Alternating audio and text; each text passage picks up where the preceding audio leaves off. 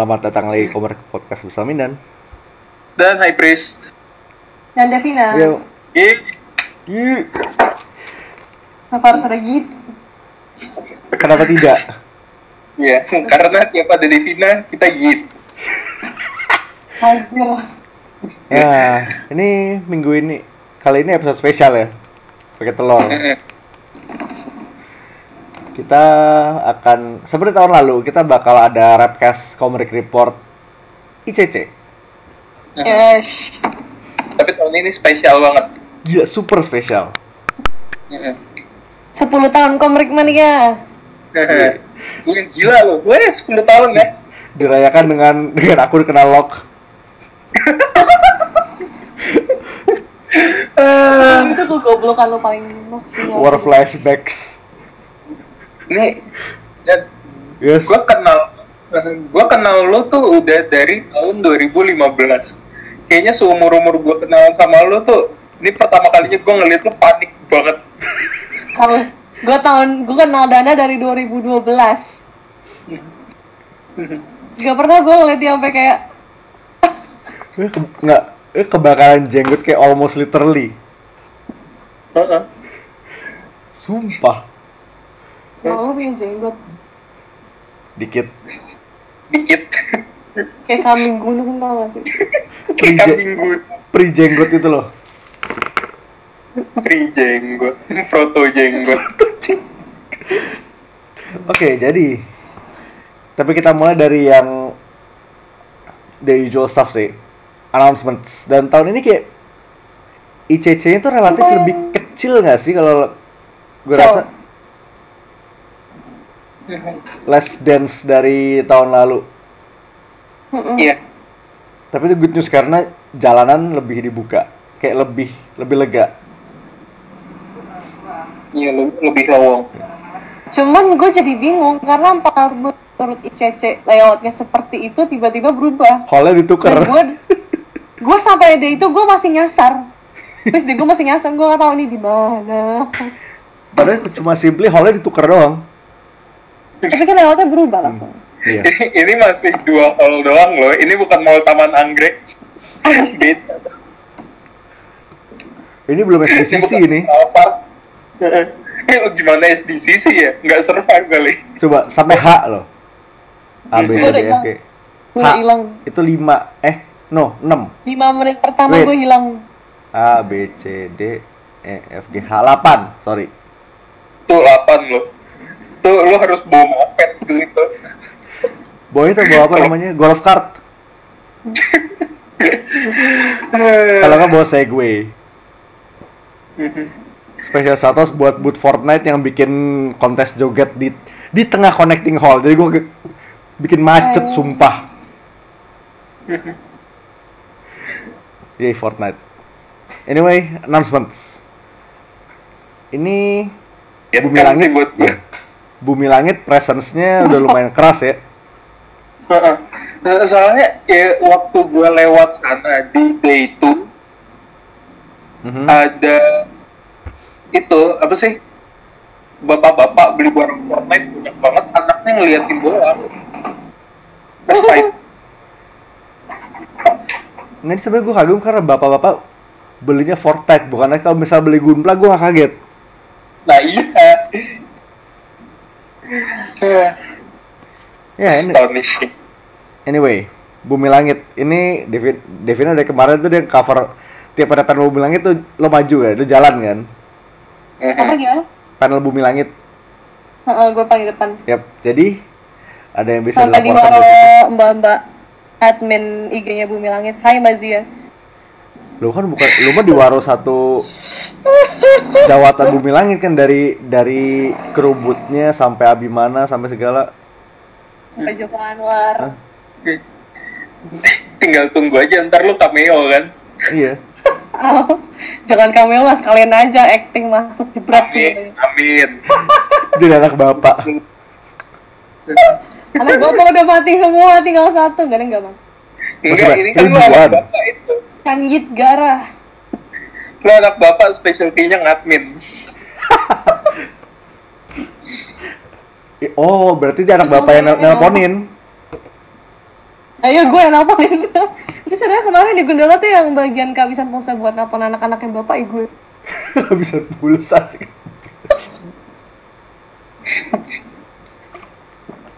Enggak, pasti pakai itu, pakai paket yang gratis 100 menit telepon.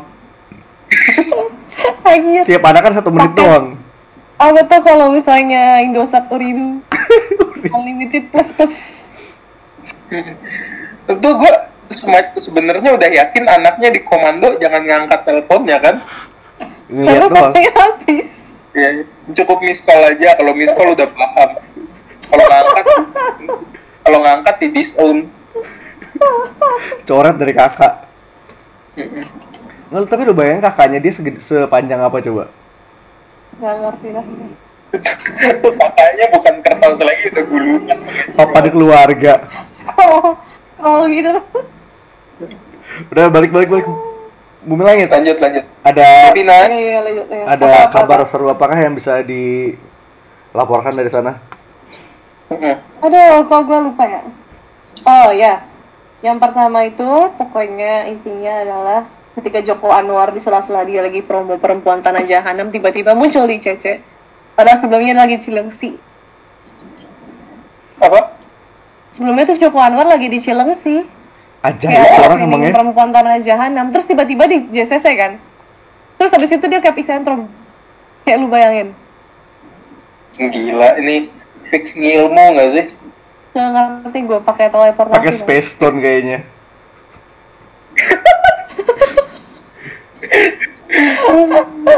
pesugihan. Film-film dia tentang pesugihan ternyata di sini juga tahu. Personal, personal experience. Capek diterapin buat film akhirnya diterapin beneran. intinya tuh Joko Anwar kemat kalau ya basically rakyat bumi langit itu sekarang official fan club Yeay. adalah bagian dari bumi langit. Hai Om, eh Om Shani, Mas Shani Jadi kebucinan kalian jadi diwa- sangat diwaro ya. Ya sebenarnya bucin di rakyat bumi langit itu bukan gue sih Ya, kan Antek-anteknya collectively lah. Ya. Nah, itu bumi langit. Twitter Hmm? anak-anak bumi langit selalu geger gitu loh tiap beberapa hari sekali pasti Joko Anwar tuh kayak ngegap kita lagi melakukan hal-hal aneh terus kayak aduh apa nih Kumpul kebu. Bu. yang nulis fanfic tiba-tiba digap lah apa lah kayak Fanfic gawang lu keluarin. Joko Anwar tuh jelangkung yakin gue Jolangkung. kita nih jemput pulang tadi antar Mandiri.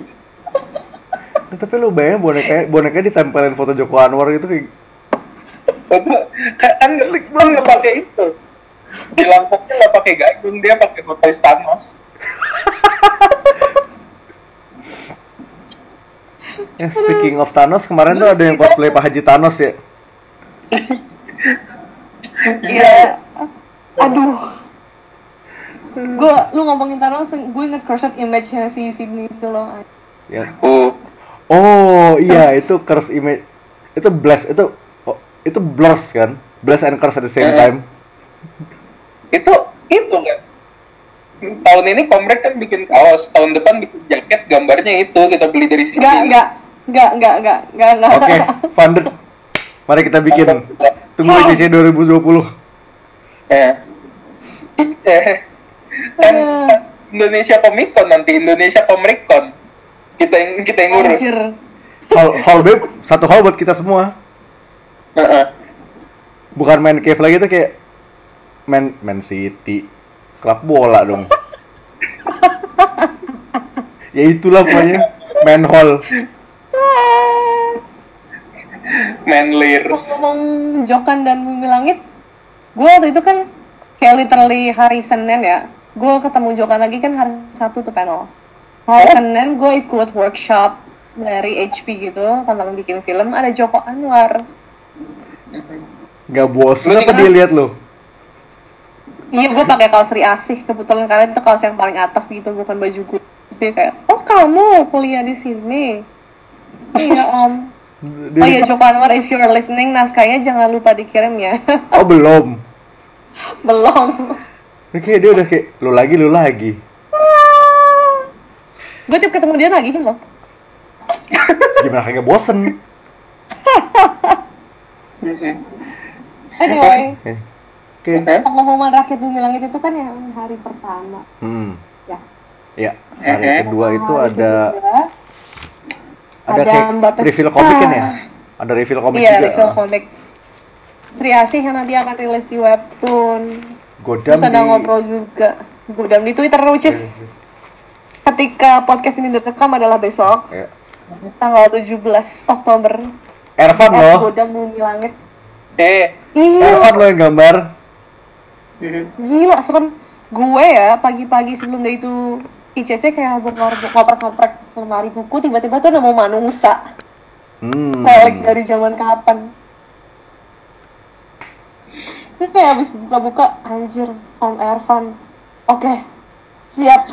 Udah tuh itu big get banget sih kayak gini tuh ibarat kayak lo bikin let's say lo bikin Superman tiba-tiba dapat Imonen kalau ekuivalen di luar Oh, fuck. kayak ekuivalennya Superman Jimenez lah di luar Uh, Jimenez. Pusing. Nama prolific semua. Nah speaking of superheroes kemarin juga Pionicon ngeluarin sesuatu ya Hmm. dari uh, friend of our podcast Aha. ada Kalawira. Yes. ya ditulis uh, Faza sama Yahya di gambar Roal friend of our podcast Yang dan kemarin Kalawira Shani dapat grand prize-nya komrek ya. oh itu nanti Gila. itu kita simpen di segmen berikutnya ntar kegecaan tapi ya selamat Roal sayang Roal, sayang banget sama Roal sumpah. Best boy. tuh Gue akan simpan foto Roa lagi monyong di booth Kalawira itu.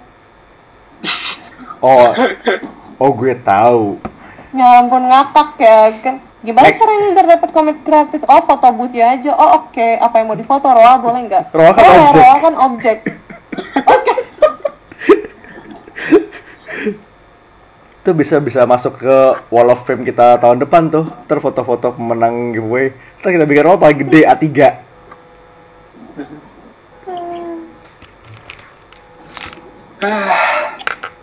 Oke oke, lanjut. Oke, jadi Kalawira itu dibagi-bagi gratis di bootnya. Mm-mm. Ada isu zero-nya. Mm-mm. Gue kemarin sempat baca dan ini emang visually ini roll banget. Street art, Iya. skaterish. Ini tuh kayak bonehead versi kearifan lokal gitu gak sih? Kayak desainnya. Desainnya bonehead banget soalnya. Ah, Gimana ya? Gue mau bilang bonehead tapi tokusatsu. Ah, itu dia. Ya ampun. Toku bonehead. Aha. Kebun. energinya sama kayak di mana Bona itu cyberpunk Kalawira tuh versi toku tokunya Fun banget sumpah. ya dan uh, promising start kelihatan kelihatannya gue penasaran mau Mhm. keluar Ya masih tahun tapi depan masalahnya ketika ditanya kapan keluarnya Januari. ya masih, Loh. masih agak lama butuh Gini- gini deh. kesabaran Ya, yang penting keluar, yang penting keluar itu menurut gue. Karena Iya. kalau keluar, kita kan masing-masing punya issue zero-nya ya. Kalau Yes. keluar dan bagus, bisa dijual mahal ini. udah desain sama semuanya pula Heeh. Oh, orientasi. profit Gue gue desain, Maaf. desain pula profit banget ini. eh by the way uh, Kalawira lu masih ada di gue lupa Siapa? Kalawira yang Kalawira lagi siapa? punya lu Devina. Bisa ada di lo? lah Oh, kemarin iya. lu nitip tas gue Ya, ya, ya. ya ya. udah tuh gampang lah udah diatur oke moving on kemarin guest starnya banyak kayak mungkin kayak paling banyak so far nggak sih Iya, sampai pusing. Nah Devina ya karena gue Yes. jaga karena juga jaga rumah dia jadi single fighter interview Sendirian gua. iya single fighter interview tiga guys ngakak anjir gue waktu lagi panel bumi langit yang hari kedua ya. Kan di samping gue orang markom ya dia terus kayak sendiri aja mbak. Iya sendiri aja biasanya berdua. Terus dia ketawa gitu ngeliat waktu Pevita ulang tahun gue ngerekam pakai HP di satu tangan satu tangan lagi literally megang kamera SLR motor gitu Wih. Kuat emang. metal banget lu jaga banget sama gue. Iya, kan gue jaga rumah. tega banget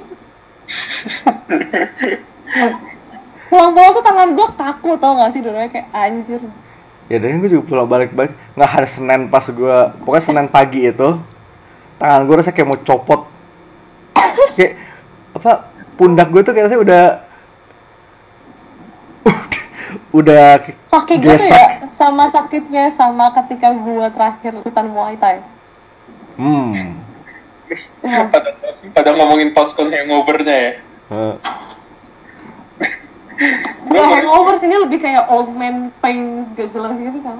Rentak Gue emang hari semua. Senin, ya, gue hari Senin tuh baru bangun jam 11 siang. Bayu bukan dibangun jam 8 ya pas hari Senin itu? Hah? Bayu bukan dibangun jam 8 ya? Iya, jam 8 malam ya. iya. 8 malam. Anjing. Gila dibangun Iya, hibernasi kayak gitu, dia. enak. enak gue bisa tidur. Gue gak bisa. Gue saking capeknya tuh kayak setiap kali gue merem mau tidur badan gue kaku dan gue langsung panik gitu kayak anjing anjing anjing badan gue berat banget terus gue gue gak bisa tidur sleep paralysis ketempelan komikon gue udah ngeset alarm tuh jam 6 kan. Gue bangun jam 6 pagi terus kayak Duh, masih ngantuk ya udah tidurlah barang setengah jam lagi gitu. Gue gue kira gue pencet snooze ternyata enggak. mati Begitu banget gue dimatiin kok udah jam 10 ya? Begitu gue oh 11 gitu. Gue pulang ke rumah nyokap eh, gue pulang ke rumah nyokap gue udah bilang oh udah bangun kok nyaris digajiin. Mati mati suri. Terus itulah kerentaan kita. Jadi guys pertama ini bakal kita play juga nanti eh, excerpt interviewnya kayak sebagian aja ntar sisanya Mhm. kayak the whole thing ntar bakal ditranskrip dan kita upload lah full audionya. Boleh. Nanti kita taruh di di, Di website baru. Komprikmania.net guys. Oke jam sebenarnya pertama. baru-baru banget. Ya website lama kenapa di permak lah. Itu dari minggu yang lalu dibeli. Ah buka eh, kartu. Ya udah tapi, itu tapi ya. gue nya sibuk jadi belum sempat setting akhirnya baru Intinya di sekarang. tapi pas Tadi. timingnya bagus. Tadi malam. Tapi dengarnya timingnya jadi bagus kan?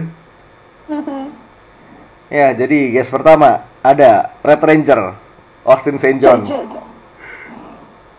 Yang by the way kayak gue baru thick banget sumpah. Di depan mata gue dia jalan masuk kayak wah jar gede juga orang he's a big guy. Gue gue Oh, gue gue gestar ini ya. Gue gue ketemunya selalu pas gue mau ke toilet. Selalu papasan. Austin ketemu Austin St. John di toilet gitu loh. Gue ah sialan. Padahal bisa bragging tuh. Kayak gue ngelihat itunya Austin. Austin St. Johnny jelek banget Nah, eh, interview si Austin ini gue yang transkrip yang kemarin ya. Eh, dan dia ada Iya. beberapa cerita yang menarik sebenarnya.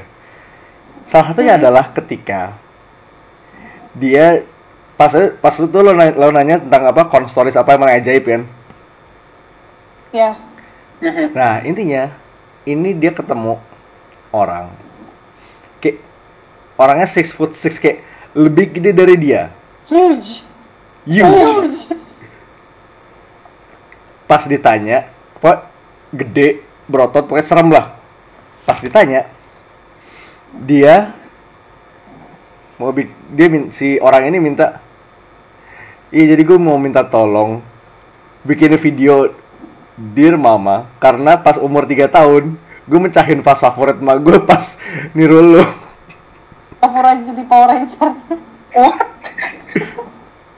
oh ya six foot six itu 198 cm so like um, 100 ya, nyaris 2 meter. keep in mind 2 meters. Holy fuck. Dan hal yang dia minta adalah dia minta bikin video. Dia minta si Austin minta maaf karena si orang ini niru gerakannya dia. Oke. Oke. dengan cara yang menacing gitu loh kayak I want Dan setelah setelah dikerjain dia si Austin ini diberhak. Diangkat, dipeluk Hmm. diangkat. Bisa lo diangkat. Holy shit. Bisa. How? 5'8 loh Eh 58. Gue aja 57. Eh tunggu, 57 kalau dia but like 5'8 of pure thickness gitu loh dan like he's huge Iya. Kayak, to put it simply, Oh, gue 57 ya. he's a bear. Iya sih, nggak nggak salah. Anyway, Oh, bener. Pure girth. anyway, beating itu bisa lo dengerin sekarang. So um, your uh, Power Rangers obvious is obviously a big part of a lot of people's childhood. But now the people who were audiences when time that aired, that show aired, are now grown men. So like, what's your favorite fan story when it comes to like the little children who are now like grown ass dude? Like, part of your, what is your favorite fan story that fans have told to you? Well, there's so many. Um, I had this I had this big guy, like really big, maybe six foot six, and you know huge muscles. And he came in and he was looking very tough. And he's like looking down at me, and I'm looking up at him. And he comes up, he's like, "Hey man, I need you to do a Dear Mama video for me." I was like, "A Dear Mama video? Like what?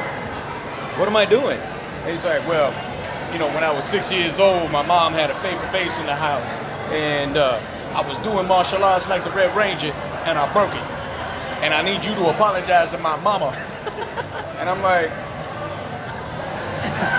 "You broke the vase, but you want me to apologize to your mom?" He's like, "Yeah, man." I was like, "Okay, all right, I'll do this." So he breaks out his cell phone and shoots this video. I was like, "Dear mama."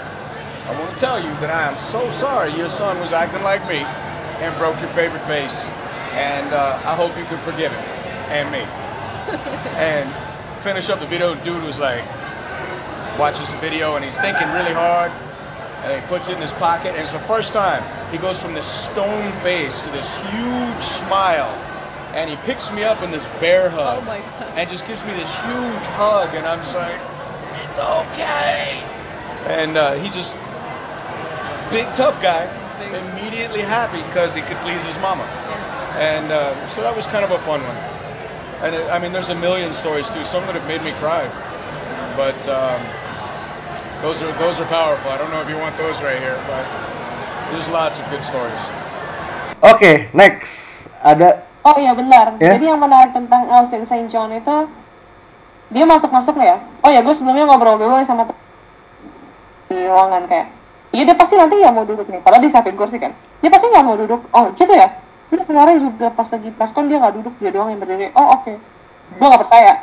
Dia masuk-masuk. Pertama kali hal yang dia lakukan adalah ngambil itu kursi ditaruh di samping terus dia berdiri aja di tengah gitu. Padahal kita kita lagi pada duduk di kursi buatnya dia. Kayak oke.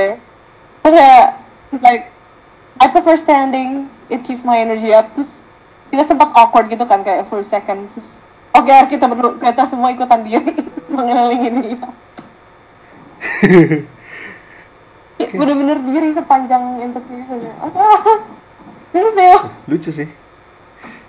Nah, terus itu dia sempat juga ditanya soal eh, Power Rangers 2015 eh 2000 15 17 sih? Enggak. Film yang baru? Inget 2017 ya? Kayak 17 ya? Eh, intinya ya dia suka. Dia suka kayak dia apresiasi gimana si para cast member baru tuh bisa stepping into the shoes of itu original five yang udah ikonik lah. Tapi dia ada satu major gripe, yaitu Hmm, apa tuh? lo inget kan Mastodon Zordnya kayak serangga, kakinya banyak. Iya, enam. Intinya dia marah-marah, misu-misu karena itu. Dia bilang kayak kecoa. Eh, it's not a cockroach. Kumbang lah minimal, tapi ya oke. Ya itu. eh, hmm? Kalau lu kecilin terus tiba-tiba itu jalan di tengah-tengah kaki lu, yeah, I can I can see how you would mistake that as a cockroach. Mhm. Oke dan eh, rantnya itu bi- rant pendeknya itu bisa lo dengerin di sini. Uh, have you seen Have you seen the the latest installment of Power Rangers two years ago, and what do you think about it? You mean the latest movie? Yes. Yeah, I was at the premiere in Los Angeles. Um, there were things I really liked. There were things I would have changed. My favorite character was R.J. Seiler. Um, my favorite moment is when Jason pimp slapped the bully. I loved the the origin story with Zordon and Rita in the very beginning of the film. It explains why Zordon and Jason were so close. Um, the Mastodon. The Mastodon had a trunk. He had four legs. In the movie, they gave him six legs. They made him look like a cockroach. Like, why would you do that? He's not a cockroach. He's a mastodon. Didn't you go to school and study science? Come on. Um, Rita was beautiful. If that had been my Rita, I probably would have been the evil Red Ranger. Um, I don't know, and I, I think you know, 25 years later, these actors having to step into the shoes of people who raised several generations now. I have to take my hat off to the courage that it took for them to step forward and do their very best. I would not want to recreate Luke Skywalker or Captain Kirk. So for them to come in and recreate Jason and Trini and Kimberly and Billy and Zach, it's a big deal. I salute their efforts, and I think they did a great job. Ya, eh, itu Austin St. John, Red Ranger. Banyak lagi sih cerita yang dia keluarin juga kayak waktu dia ajak makan restoran Padang ya. Dia makan daun singkong kayak diselupin ke cabe. Kayak, ya sampai ada bilang di sini tuh orang biasa makan daun singkong tuh pakai cabe. Di sini lu makan cabe pakai da- daun singkong. Daun singkong.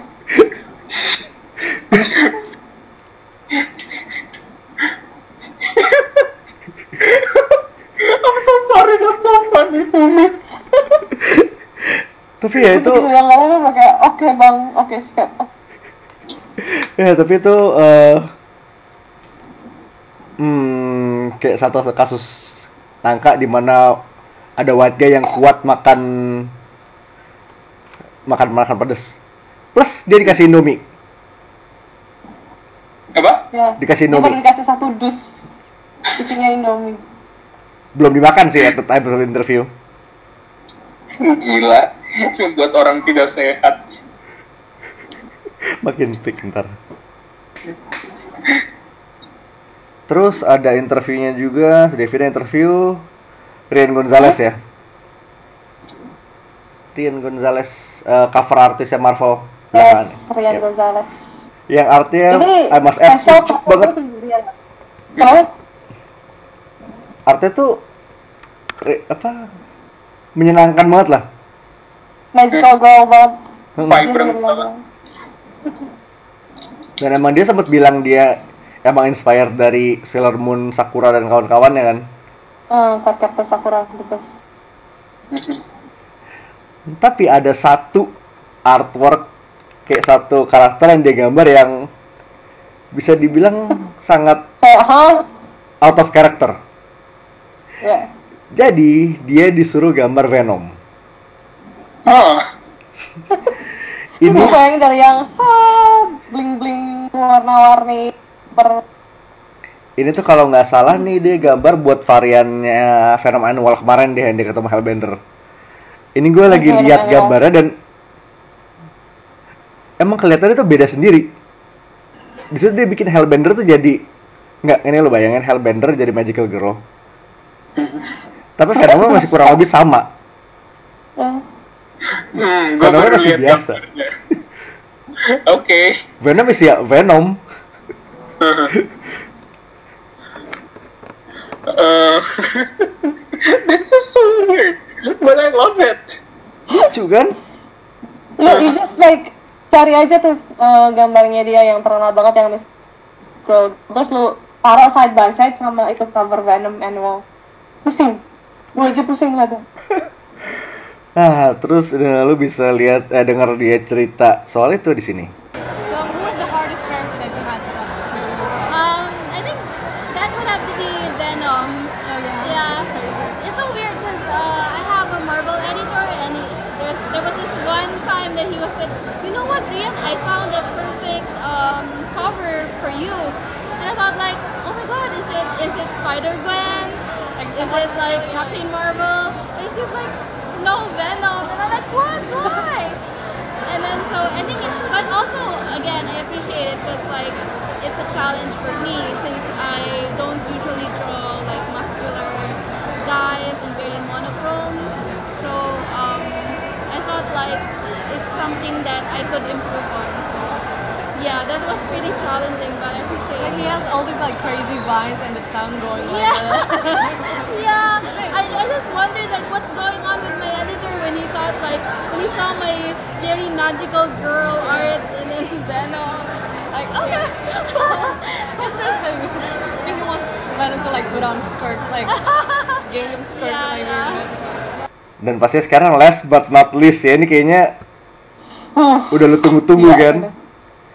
Devina interview Deborah Karen Page Deborah Karen- Deborah bukan cuma Anwar. sekali tapi dua kali. Dua kali. coba nggak? Ada kayak ini kalau saya gue kit lu mesti narrow down dua aja dua. Kayak dua jawaban dia yang paling Aduh. nyangkut di lo apa? Gimana ya? Gini jadi waktu hari pertama tuh gue harus cerita dulu nih. Oke go on baru masuk ke tempat media gue gini nanya ke biasa penjaga media lounge Mas Helmi kapan nih ada interview yang lain-lain oke dikasih jadwal tok tok tok tok. oh ini Deborah Anwar langsung ya abis opening ceremony gue kayak hah mampus Oke, biasanya tuh interview baru mulai habis lunch kan. Jadi kayak tiba-tiba habis opening ceremony nanti langsung ke sini ya. Oke. Dan gue keadaannya adalah gue habis sibuk banget akhir-akhir ini dan gue belum sempet bikin pertanyaan di situ dan langsung bum bum bum. Oke. Pertama kali interview langsung freaking Deborah Anwar gitu lah. Dan asal lo semua tahu, gue lima tahun Comic Con gue udah gak pernah starstruck di hari itu juga gue starstruck di depan kayak holy shit Deborah Anwar di depan mata gue cowok gila like literally di, lu paling depan kan kayak iya. M- hadap-hadapan. Kayak gue bahkan gak tau gue udah berapa kali nonton Daredevil. Like I don't even know. Berkali-kali. Passion. terus tiba dia? Di nonton Devo ada mata passionku. Matanya biru banget loh matanya biru banget. Like I'm just saying. Kelereng kali bukan mata.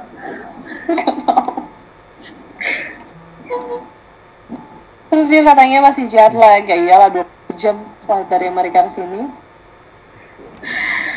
Tapi dia masih cakep banget, and I'm just like, how the hell, what the hell, like, apa? Sebenarnya gue agak ngerasa tidak enak itu sih karena gue satu gue interview Deborah sampai dua hari dua kali berturut-turut dan itu kalau lihat transkrip interviewnya gue kalau nanya agak marah ya. Kapan lagi gitu pokoknya Iya, Bang. pokoknya basically kapan lagi lo bisa interview Deborah Ada. Dan ini selalu selalu ya kalau ICC anak lu udah media banget kalau kita settingannya grup interview. Dan gue tuh yang kayak bilang aduh. lu tuh kayak grup interview berasa one on one soalnya saking banyak saking seringnya Eh, enggak juga sih. ya, gue nggak se apa ya songong itu. hmm tapi ya dua dua dua jawaban dia lah Dua dari yang pertama, dua dari yang kedua kan. satu-satu deh ntar sisanya bisa kita keluarin di oh eh, transkripnya udah ada loh udah ada di website kalau mau baca semuanya sudah. Yang pertama. yang pertama oh itu hari pertama doang Oke, pertama. berarti- part 1 udah ya tinggal nunggu part 2 plus yang lainnya Sebenarnya gue lebih suka yang kedua sih, yang dia cerita tentang eh, gimana backstory-nya Karen Page itu di develop. Jadi gue nanya apakah dia udah tahu dari awal backstory-nya Karen itu atau gimana dan gimana prosesnya dia ketika dia balik lagi ke eh, masa lalunya Karen. Tiba-tiba di episode 10 season 3 kayak jebret. Tiba-tiba flashback gitu kan ke masa lalunya Karen dan ternyata emang dia tuh nggak tahu. Di awal-awal dia nggak tahu backstory Karen gimana. Dia just saying kayak Karen itu masa lalunya sangat gelap. Ada suatu hal traumatis yang membuat dia jadi kayak hell bent on pursuing justice. Tapi karena showrunnernya beda-beda di season 1, 2, dan 3 dia kayak belum dikasih tuh material sebenarnya. Apa sih yang terjadi belum di brief lah ya. Dan bagi gue kayak kalau lo lihat transkripnya juga nanti itu jawaban panjang banget sih. Kayak satu essay sendiri gitu loh. Dan gue dengerinnya kayak oh gitu. Oh gitu. Ya itu gue udah sempat baca juga sih. Itu panjang. Dan itu jadi salah satu yang bakal kita play di sini. Right yes. now So um, we've been getting invested. Okay, it's about Karen again because I'm like a huge Karen fan. So we've been invested in Karen for like two seasons, and until we start playing in season three, we got Karen, the Karen episode. Yeah. So like, did you know about her backstory since the beginning or not? And then what was your process like creating that? Because going from like far in the future and then you go back to like the shitty place that she was in. Like, Yeah. can you tell about that process? Yeah, so uh, no, we didn't know her backstory. Also, we had three different showrunners. Oh, yeah. So each season had a different person heading it, which means they get to decide. You know, you can't tell them that they can't write their own story, you know. So I remember the very first season, they kept alluding to this deep, dark past, and I was like, can you give me anything just so I can make that sort of specific for myself? And because I said there's a big difference between like, you know, some sort of guilt about, oh, I used to be a stripper versus like I killed a guy, right? Those are very different feelings. So I wanted to sort of have a better sense, and they said definitely lean in the direction of you killed a guy. Um, so I did, and I, I sort of decided that Karen's whole uh, justification, this this commitment that she had to wanting to do the right thing, to make sure that other people who, who did wrong paid for it, was all based on the fact that she got away with something. So she's living with that guilt that I am one of those monsters who's walking around who didn't have to pay for what I did. And in a way, that spurs her to not let that happen again. Um, and luckily, when they came around to wanting to do the backstory and do the Karen episode, our uh, showrunner at the time, Eric Olson, was very open to talking with me, and he wanted to know what had I already worked in. And when they wrote the episode, they they took a lot of that into account, and we really. I was really proud of what we came up with, and, and that it was a really dark moment for her, and something that she would regret for the rest of her life. Um, I was I was really proud of that. At one point there was like, oh well maybe there's a car chase and she she careens off the road because of that, and I said no, I think it should be her fault. I don't think anybody should be chasing her. She just should just be negli- negligent and drunk and high and angry, and she makes a terrible mistake that changes her life. Um, and luckily they were open to, to trying that. Well, it made a lot of people cry. I hope, I It hope made me so. cry. That's so the much. idea. it's supposed to be pretty tragic. Oke. Dan itu satu. Yang Aduh, kedua, banget sih. Dia sangat, dia salah satu narasumber yang paling informatif sih menurut gue kayak. Dia setiap kali lo tanya sesuatu, lo bisa ngeliat di mukanya dia kalau beneran pendengar lo, dia beneran dengerin dan dia bener pikir dulu baru baru ngomong gitu loh. Like, dia tuh smart banget, intelligent banget. Oh my god, I just I love her so much. Oh my god, cinta banget. Ah.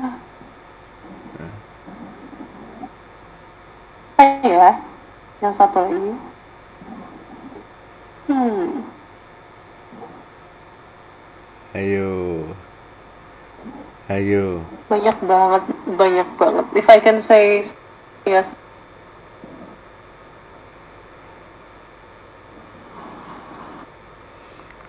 Hmm. Ayo, Hmm. ayo. Ini kalau nggak ketemu gue limit jadi satu nih. Jangan jangan gitu dong.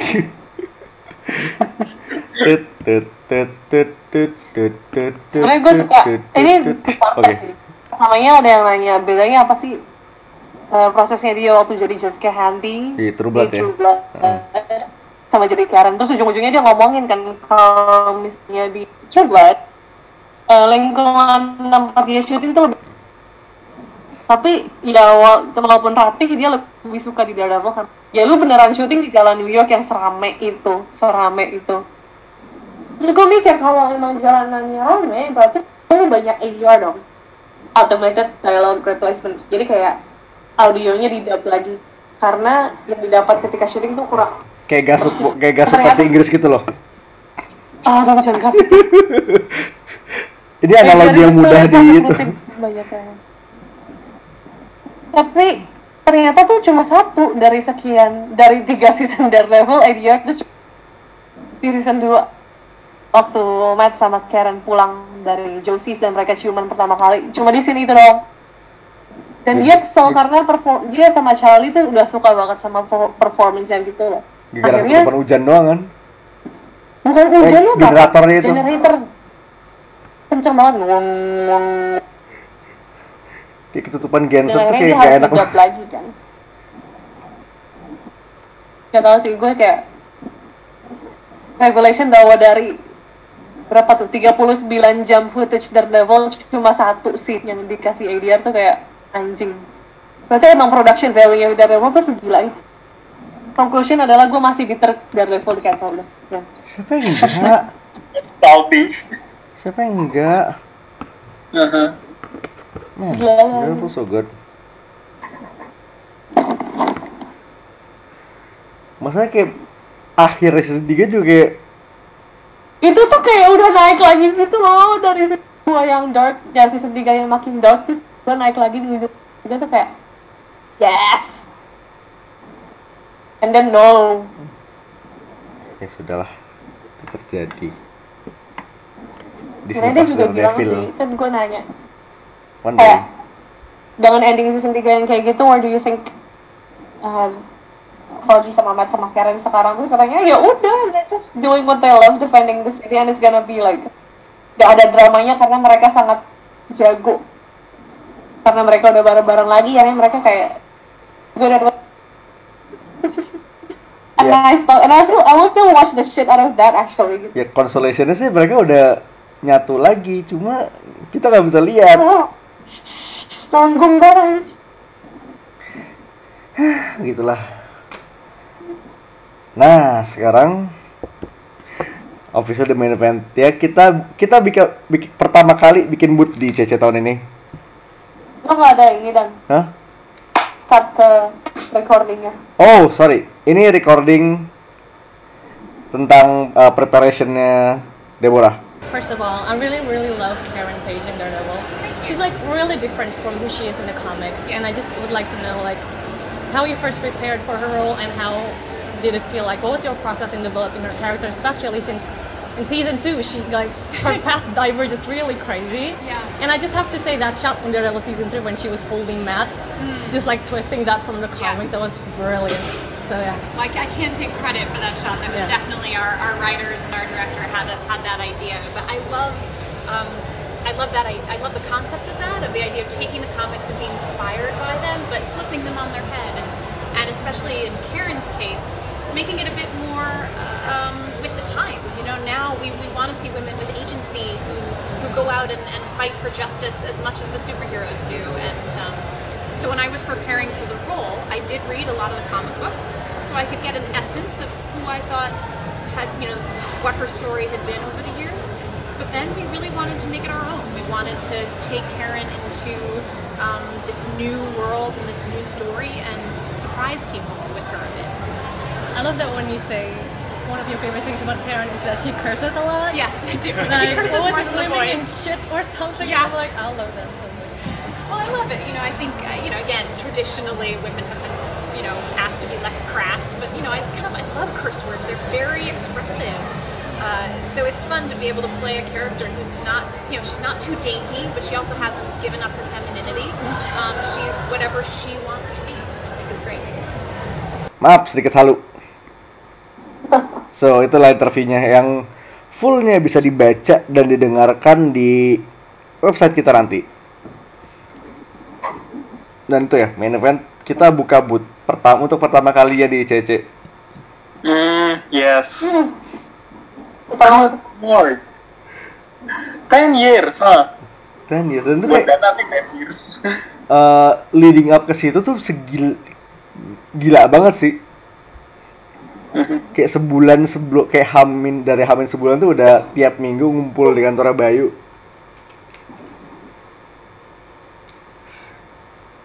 Mm-mm.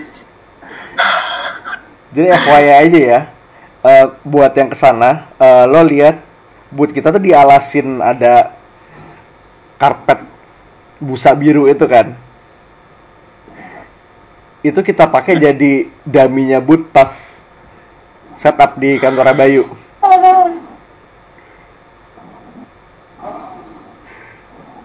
Dan behind the scenes lagi, rak-rak itu by the time kita unloading di hari Minggu malam udah pada bengkok. Udah tinggal bangke doang sekarang. Heeh, itu kayak demi apa? Mm-mm. Serusak itu. Woi. Beratan. Heeh. Iya dan again 50 ribu sih ada rupa ada harga. Ya untuk bisa tahan dua hari udah sih. Mereka yang gue juga bersyukur itu itu nggak roboh pas pas konnya. Tapi ya ini Oh iya pas unloading juga kita nam ada sedikit souvenir ya. Souvenir yang sebaiknya gue nggak ngomongin di sini sih. In case Mm-mm. ada yang dengerin. But if you know you know. Gue tahu aja enggak. Abis ini berarti kita kita kasih tahu abis off, off the record. Oke. oke.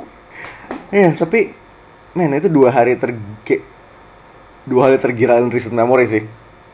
Capek benar kayak kelar itu suara gue kayak nyaris hilang. Tangan gue Iya, lu udah berasa copot. Sama sih. gue sebenarnya kayak satu hal yang masih gue keselin tuh kayak gelang. Apa? I have I have to wear the same paper bracelet for two days. Yo. Itu dia. Kayak mandi masih hati-hati gitu. Kok bisa dicopot kan? Hah? Kok bisa dicopot? Emang? Bisa. Emang lu bisa? Kemarin Bisa. oh, oh secret ini pas hari pertama itu ya. Eksibitor pasnya itu gue satu tuh gue oper ke Devina biar dia bisa masuk lebih pagi. Untuk naruh komik. Ya. Dan somehow dia bisa nyopot itu lagi buat dikasih ke Ruli. Hah? Gak susah, lu aja yang ceroboh please. Ain't that something? Huh. Skill level lain sih. Jadi oke. Tapi yang gue bener-bener senang sih kayak kayak everyone kayak dari semua dari kita kontribusi kayak everyone turned up. Kayak bahkan yang dari kontingen luar kota kita tiga orang ya. Dari apa? Kontingen fans far kita tiga orang. Kontingen apa? Fans far. Ya, Far, sobat jauh kita. Coba Abah, Hendik, Yoza itu timur semua. Jauh banget. Jauh banget pusing gue. Terus sobat-sobat Jawa. oh iya itu ya gue sama kalian sedikit minoritas ini yang nggak ngerti-ngerti amat sobat minoritas Gue akhirnya mulai belajar dikit-dikit. ya lu ngerti kayak gue ya in konteks ngerti kayak ngerti-ngerti enggak lah you, you know you know how it is Selama lu tahu Janco, Satelin, dan masuk, you cool, you cool, like ikut-ikutan aja. itu gimana ya?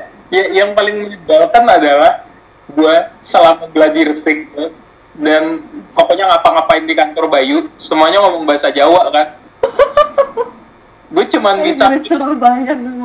Gue gue cuman bisa pick up a few phrase. Dan yang paling menyebalkan adalah I didn't pick up the speech pattern. Gue cuman bisa ngambil medoknya doang. Dan itu tai. Sama. Cuman pen doang. Bahkan gue tuh kayak selama kon tuh kayak semacam ter- kena buff mendok gitu loh. Mm-mm. Oke. kayak aura medoknya kuat banget di satu but itu Aduh. Diva emang bahasa Jawa? enggak tapi dia ngerti Oh, Oke. nah terus fun fact lagi gue pas hari Sabtu itu datang pertama kayak literally kayak yang lain itu baru datang kayak sekitar setengah jam kemudian setengah jam sampai sejam kemudian dan at the time gue bawa satu uh, kontainer orange yang isinya komik singles dua rak kecil buat jualan tiga kotak isi elektronik plus uh, si absolute unit most unleashed itu Itu berat banget. dan somehow gue di, gue di- diturunin di pintu loading dock yang gak dibuka pas exhibitor masuk. Padahal Oke. malam sebelumnya itu dibuka kan, kita masuk dari situ. Gue kira di situ kan. Oh ternyata tidak, disuruh masuk dari pintu pintu kecil di samping itu. Itu gue bingung banget ya. Sampai hari kedua aja masih kayak amburadul gitu loh eksibitor mang. Jadi alhasil daripada gue kelamaan nungguin mereka sejam karena Andre masuk jalur lambat, jalur macet. Daripada gue nungguin di luar, ya udah gue masuk. Itu semua kotak kontainer gue balance di atas rak itu dan gue dorong. Kayak sepanjang sisinya JCC. Gimana tangan lo gak putus? Dan itu kayak pagi pertama. Cuma itu close call sih, kita sempat ada beberapa close call. Oke, kalau jatuh tuh antara ambruk, antara ambruk ke depan atau gue ketiban. Nah, either way sebaiknya tidak terjadi. Ya untung tidak terjadi. But it happened. Eh, but it- ya pokoknya yang penting gue bisa, gue masuk sama bisa masuk. Jadi begitu mereka udah nyampe, itu udah mau, gue setup buku udah mau kelar. Tapi ya itu cuma bener kalau gue setup sendiri nggak bakal kena sih. Mereka yang setup jaringnya, mereka yang setup apa namanya karpetnya segala macem. Tim effort lah ini ya. Tim effort dan effort yang sa- butuh sangat banyak blue tech ya. Semua sobat sobat blue tech semua. Tek tuh sahabat kita. An- Andre yang awal Andre itu gua kaget dia nggak tahu gimana caranya pakai blue tech tuh kayak masih baffling banget buat gua kali ini gimana cara makainya cukup ditekan doang iya ditekan ntar nggak nempel ya nempel ntar susah dong nariknya enggak deh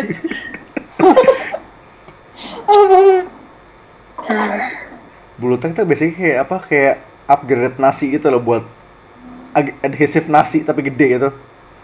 ini kayak Tapi lem, lem without the commitment gitu Iya iya gue nggak eh aku untung Andre kayak handle busnya jago sih. Iya. Kalem. Profesional eh, hmm, dan dan Yes. hmm, kalian lanjut dulu ya gue ada urusan bentar bakalan lama Oke. Oke. Oke, kita eh two person booth dulu sementara. Eh special shout outs buat eh ini sekali baru keluar ya special shout outs buat buat Maria yang bantuin jualan. Buat apa? Maria yang bantuin jualan. Dan Maria ngapain? Aduh, gue jarang banget di bus. Hah? Gue di Iya. bus cuma untuk goleran, sisanya gue Ya. muter-muter kan, motor-motor. rest area doang kan?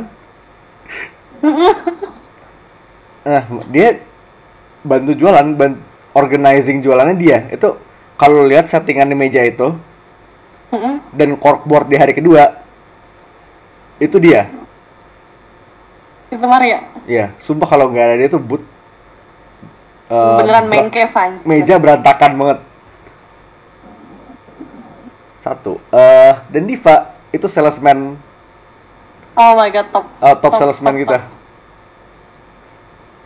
Kayak literally semua orang yang datang di plugging Hall H. Oh iya, kalau yang lo belum tahu, kemarin di Komik Mania ada Hall H, Iya. toko komik milik kita bersama. Milik kita bersama. Ya, itu Enggak milik kita bersama juga sih. Subsidiarinya lah, subsidiary komik. Banyak sobat komik di Subsi- dalamnya. Sister story komik lah, Ya. Dan numpang di bus itu. buat kolektif. Aduh, Diva tuh jago banget ya. Itu melunjak atau tiba-tiba eh message habis si Diva nge-pitch? Tiba-tiba ada influx nggak? Tapi gue nggak ngerasa follower Hall H nama banyak sih. Belum. Belum. Soalnya kan di brosurnya cuma website kan. Terus kayak kartu nama juga nggak gede-gede amat. Ya.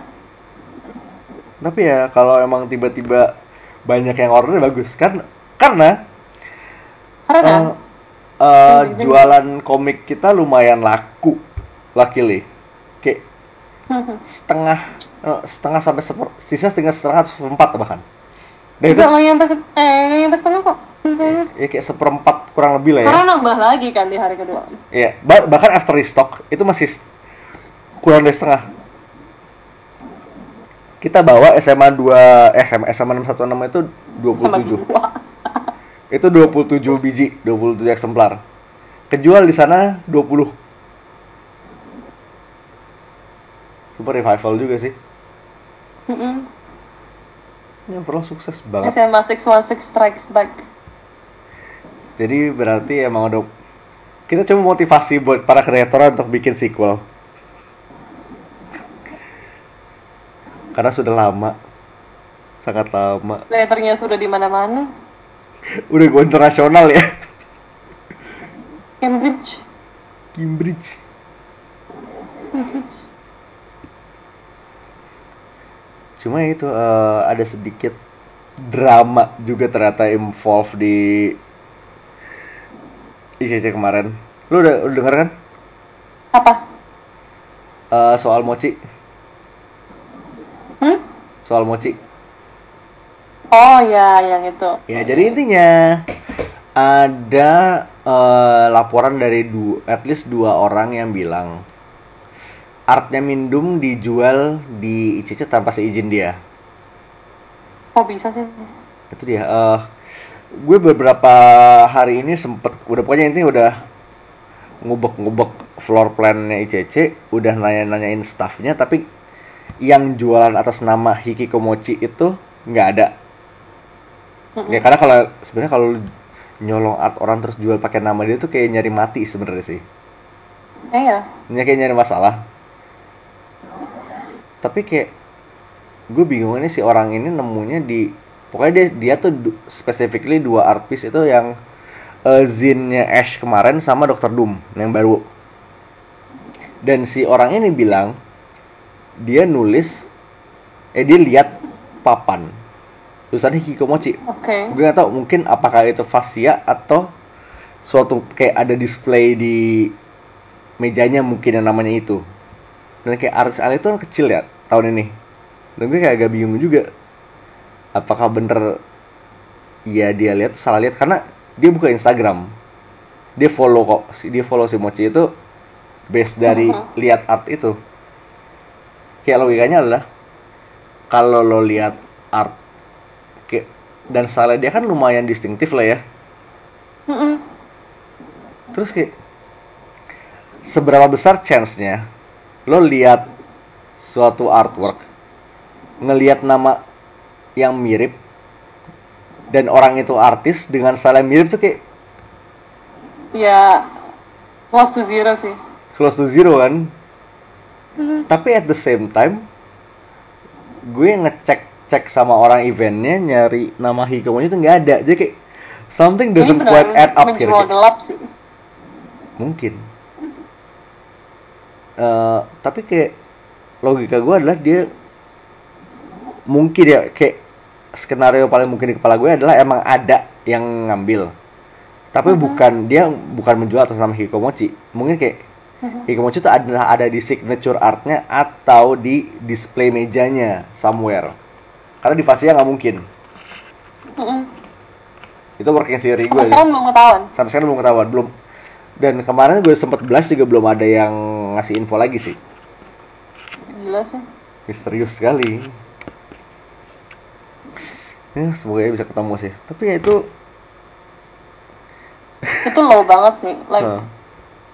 really low blow man. Kalau lu nyolong artis lu repost itu gue kayak it's one thing tapi kayak lu jualan gitu lu jualan barang orang jelas. Itulah eh ya tapi the whole thing was fun kayak turnamen tur ini buka turnamen gaming ini tanpa kayak unexpectedly gede banget sih. Ini yang kita nggak expect adalah eh, Pak Bram main Tekken dan mendominasi. Kayak he murdered everyone Ngakak anjir, gue ngeliat Ruli main. Oh iya, jadi Ruli itu tadinya nggak nggak ada turnamen. Gue tawarin dia masuk, oh ya udah gue kasih, ya udah lu masuk. Tapi slot yang kosong cuma ada di sama Pak lawan Pak Bram slot first round. Ya udah nggak apa, gue masukin lah. bye bye. Habis. Ya udah nasib emang. Gue masih ingat Andre itu puas banget ngetawain Ruli. Kayak nggak satu boot puas ketawain dia sebenarnya. Karena dia reigning champion. Oh nggak, oh tapi reigning champion di kompetisi itu Yoza. Oh Yosanya nggak ada tapi. Ada, Yoza main di Tekken juara dua. Hah. Ya tumbang sama Pak Bram di final. Juara tiganya Rifki. Jadi buat maju ke final, Pak Bram ngalahin Rifki dulu. Rifki tuh mukanya langsung berubah loh, wah gila. Lu kalau tahu Rifki ya, kalau tahu Rifki, mukanya tuh dia ampun. kayak eternal cengeng. Mukanya dia tuh selalu cengengesan, terus tiba-tiba pas lagi main kayak langsung serius.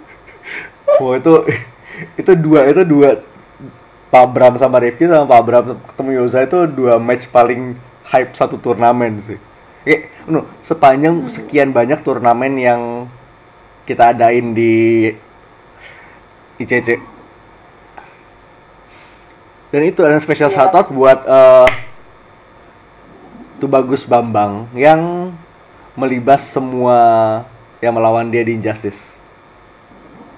Lagi-lagi Yoza juga dilibas sama dia. Oh sumpah dia jago banget sih datang datang bawa an, bawa anak bawa istri sekeluarga nontonin dia. Terus pas di final tuh ya si anaknya tuh nanya Bapak menang gak nih? Oh ya menang dong Menang bener Gila tuh mola supportnya banyak sih Dia banyak kalem banget lagi. Iya Dia super kalem. Kayak nggak ada teriak-teriak. Gila, Superman. sudah berubah. Supermannya dewa emang Aduh. Terus ya kegacaan Jadi pada selama ICC kemarin kita bagian 69 Because why not dia 69 hadiah via gacha. 69 plus plus sih karena plus plus ada ada beberapa yang ampas. Buat yang ampas selamat. Semoga lebih sukses di masa depan. Buat yang menang grand prize Roal selamat itu Ah, gila oh itu satu boot meletus tuh pas dia pas dia ngambil. Itu pas lagi hari kedua jam 6 sore, sore-sore kita ya. lagi mampusnya. Tiba-tiba dia lagi semua satu gitu. boot. Itu ya pada saat itu tinggal empat sisa empat sih. Dan itu kayak dia milih tuh pas banget bener ya gitu Terus dia ngambilnya benar harus sambil eh eh eh eh. mantranya sukses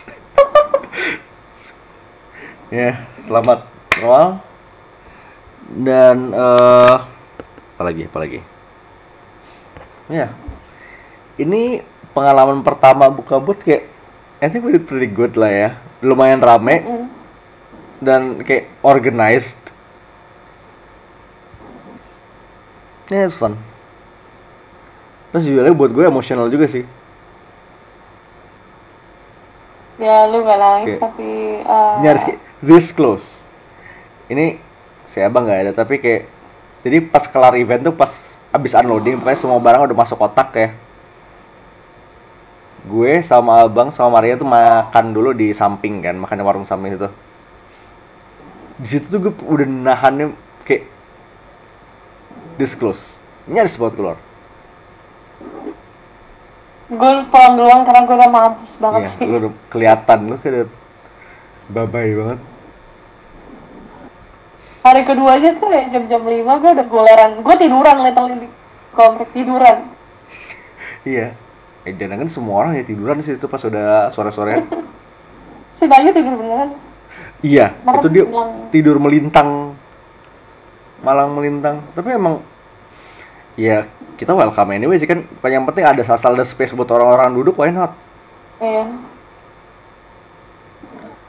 Iya, jadi kayak jualan oke lah, jualan sukses. Buat rame, mungkin tahun depan bisa kita bikin lebih organized Liputan lagi. Liputan lancar. Buat tahun Ya pertama, buat tahun pertama it's very good. Dan kayaknya sih itu aja sih ya. Ya semoga aja tahun depan kita bisa makin well, kita udah planning buat melakukan ini tahun depan sih. Mhm. Bi- hopefully bigger, hopefully better. Ini kalau sampai banyak komunikasi sih. Iya, ini apalagi kalau sampai tiba-tiba Hall H buka jualan juga, Wah pecah. pecah udah nih. Tinggal, nih lu bayangin ya Hall H sama Kubrick minta boot sebelahan, udah tuh tembok nggak usah. Jadi usah pakai tembok. digatai bootnya. Tapi ya itu pipe dream aja, tapi kita lihat, we'll see. Mesti. Ya, nah, sampai jumpa di podcast berikutnya. Ya, for kali Jangan lupa tunggu Ya. artikel-artikel trans berikutnya ya dari semua Jangan lupa sering-sering cek komrikmania.net kalau Iya. ada konten baru. atau sing itu ya cek sosmed kita aja pasti itu di bus saya mampus itu artikel-artikel barunya. Yep. So, Dan doakan abang cepat sembuh. ya karena kabarnya dia lagi diare. For some reason dua hari. Nggak apa, ini emang masa-masanya sakit. Ya, Ya, oke. karena kita sudah lelah semua. Masih belum recover loh, ini udah hari ke tiga. Oke, eh, so, for kalian, this is Mindan. Kita Vina. Signing off. Bye. Bye-bye.